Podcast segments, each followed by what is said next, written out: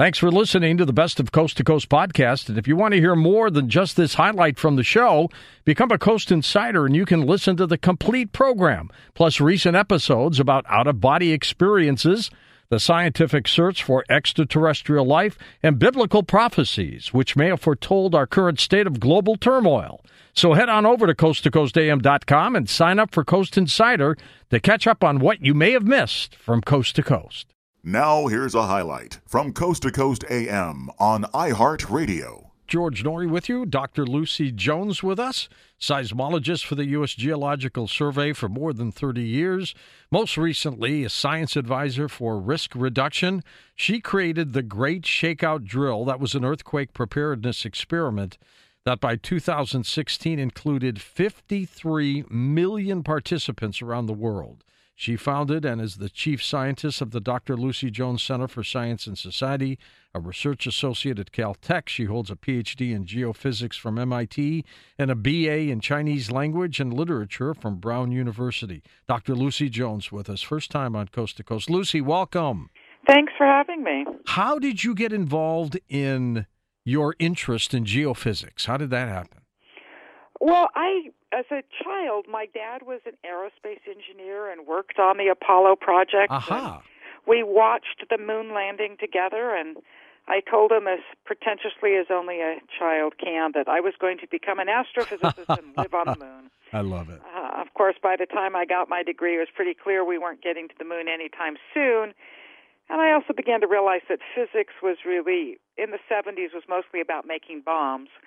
And geophysics turned out to be about playing in the mountains and getting paid for it.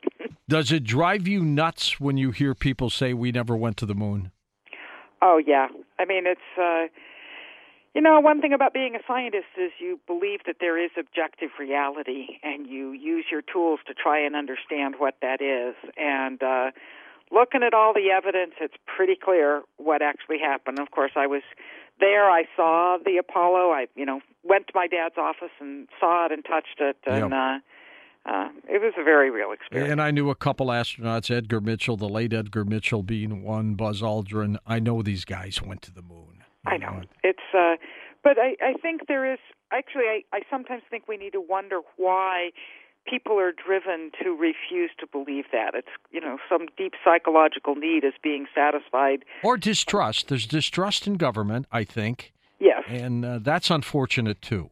It, it's you know, and I've always contended that if anything happened, uh, you know, some of the pictures that were done on uh, on the settings. I remember watching Walter Cronkite when this happened. I was 19 years old, and they had mock. You know, they would have astronauts on a mock set trying to show us what was happening on the moon. I'm wondering if some pictures like that got mixed in with the real stuff, and these people said, "Aha, they never went. Look." I don't think people who are saying that need evidence. I think it is being driven more by psychological need Yeah, than that could be. out there. That could be. So tell me about the shakeout drill and how did you get 53 million people around the world to, to become part of that? Well, it began much smaller than that, though. Um, I was the scientist leading an effort called the Shakeout Scenario, which was trying to uh, make the science more usable by connecting it to what people were really thinking about. So we have all our papers about what's going on in various geophysical phenomena. Turn it into a coherent picture of what the big earthquake's really going to be like. And um, we called it the Shakeout Scenario. And there were some aspects of it that were surprising even to us. Uh, understanding how bad the fire after the earthquakes were going to be, for instance. And we wanted to help people understand what was in there, what they should really be concerned about. And we came up with the well, we talked to social scientists and said, how do we get people to do this? How do we get them to listen? And one of the strong messages is we needed to do something that you could see people getting ready for earthquakes. That it's a strong human need to you uh, do what you see other people doing. The visual reinforcement's important. So we came up with doing practicing what's the best action during an earthquake, which is drop, cover, hold on, meaning drop to the ground before the earthquake sends you there, hold on to something, and you know have hopefully have it cover your head. And um, you know, that's a very visual picture. People jumping under their desk, and uh, that would show people getting ready for earthquakes. So we did it for that the shakeout scenario, and we tried to get it to as many people in Southern California as possible. About 20 million residents in the area, and we ended, get, ended up getting 5 million people participating in that first drill. And I was sort of like, great, we got them to listen. And but the state went, you could get one quarter of the population to participate. Wow, we better do this again. Uh, at which my first thought was, over my dead body. I, you know, I already gave you a year. This is enough. But other people have really, you know, want stepped in and helped put it together.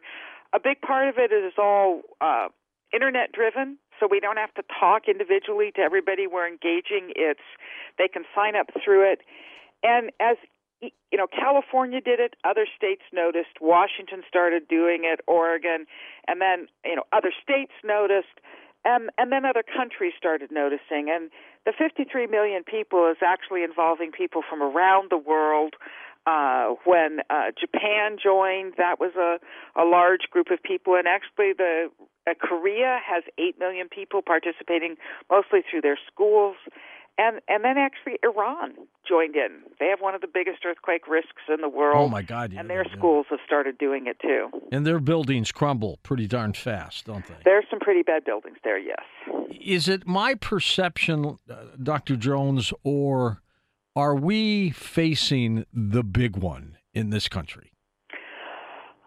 My what I'm trying to say within the book is that every city every significant city in the world has a big one in their future. It's not necessarily an earthquake, but uh, all of the things that make human life work, rivers and oceans, that lead to um, you know the potential for natural disasters, and we all will at some point. But we don't know when, and it may be hundreds of years or more for many cities. Um, and that bothers us as human beings. We don't like it being random, but we don't know which one will be next. We just know it's going to happen somewhere. Yeah, it's not a it's not a matter of if; it's just when. And that's the same with an asteroid strike, I think. Right now, the when on the asteroid strike, you know, it's on average what is it every 50 million years, so it's not something you should be keeping high in your your worry sphere. There's a lot of other things to hurt you before then, but. um just want to uh, hope you're not wrong. well, on average, I'm pretty sure I'm right. I just don't know whether the next one's in 50 million years or tomorrow. Oh, uh, that's right. That's right. They've always. I remember being in the Midwest in '93 during the, the Great Flood there, and they they called it the 500 year flood. But the problem is, is once you've had that flood, you don't know if the next 500 year flood is going to start the next day or not uh, there's actually been quite a bit of discussion that we shouldn't be using the terminology because what's called a 500 year flood is really the flood that has a 1 in 500 chance in happening in any one year. Right. And that's a random distribution. Whether you have it this year or not does not affect your chances of having it next year. What and you... earthquakes aren't that far off that process. I mean, we don't think they're going to show up one year right after the other. Um, but for instance, there's one part of the San Andreas where we've dug in and been able to map out the uh, soils disrupted in previous earthquakes and date them. And one place where the average time between earthquakes is about 100 years.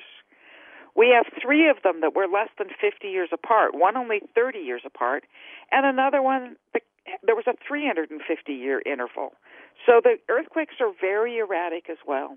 What makes these tectonic plates move, Doctor? Heat. Uh, just like in, in, the the basis of, of storms in the end is heat in the atmosphere. The basis of the earthquake motions uh, is is heat within the earth. The core of the earth has a lot of radioactive material. It generates heat. Uh, things that are hot want to get cooler. Things that are cooler want to get hotter the uh, we you end up getting convection cells that move the hot rock from down below up to the surface where it cools down. Um, just like you know pouring cream into your coffee and the two the hot and the cold liquid mix, rocks course move much more slowly, so mm-hmm. it takes a few hundred million years for these convection cells to turn over. But it's the same fundamental physics. I'm concerned about the caldera at Yellowstone. They say it pops every 600,000 years and it's way overdue. How dangerous is that? I am not overly concerned about it because overdue doesn't mean a lot for what I just said. Uh, we may have a long average time, but how long it's been since the last one doesn't matter very much in setting the risk. And a once every 600,000 year recurrence time doesn't doesn't lead to a lot of risk right now. Is there any telltale signs when something like this could happen? It depends on your your hazard. Now, volcanoes, uh, yes, you. Uh, the magma has to get from the magma chamber to the Earth's surface, and you can often see it moving through earthquakes and bulging, and maybe some gases being released. So volcanoes don't usually erupt completely without notice. Earthquakes, there's nothing that has to happen before the earthquake can begin. So those really do come completely out of the blue. Now, they do say if caldera goes, it could be a disaster of biblical proportions. Do you agree with that? Uh, if it goes in that full, you know, if we get an absolute repeat of what we saw three quarters of a million years ago, yes. Uh, Great. There are a lot of ways it could erupt that wouldn't be so catastrophic. Now, what fault is the worst in this country, San Andreas or the New Madrid? Oh, I'd actually say the Cascadia Fault in in the Pacific Northwest. Really? Okay. Well, all right. So it depends on what you mean by worst. What your, is it? The biggest earthquake, the most damage, or the most frequent damage? Uh, well, I guess most damage has to do with exactly where it would hit, right? Right. Well, all right. So the epicenter doesn't matter. What matters is what surface moves in the earthquake, because every point on the surface gives off energy. To be a magnitude 8, that surface needs to be 250 to 300 miles long. So when the southern San Andreas moves, it won't matter which where the epicenter shows up because it'll be the whole southern San Andreas. That wraps around Los Angeles, runs through San Bernardino and and Palm Springs, and uh, is one of the most damaging. Actually, that is probably about the most damaging earthquake that we can imagine. Listen to more Coast to Coast AM every weeknight at 1 a.m. Eastern and go to coasttocoastam.com for more.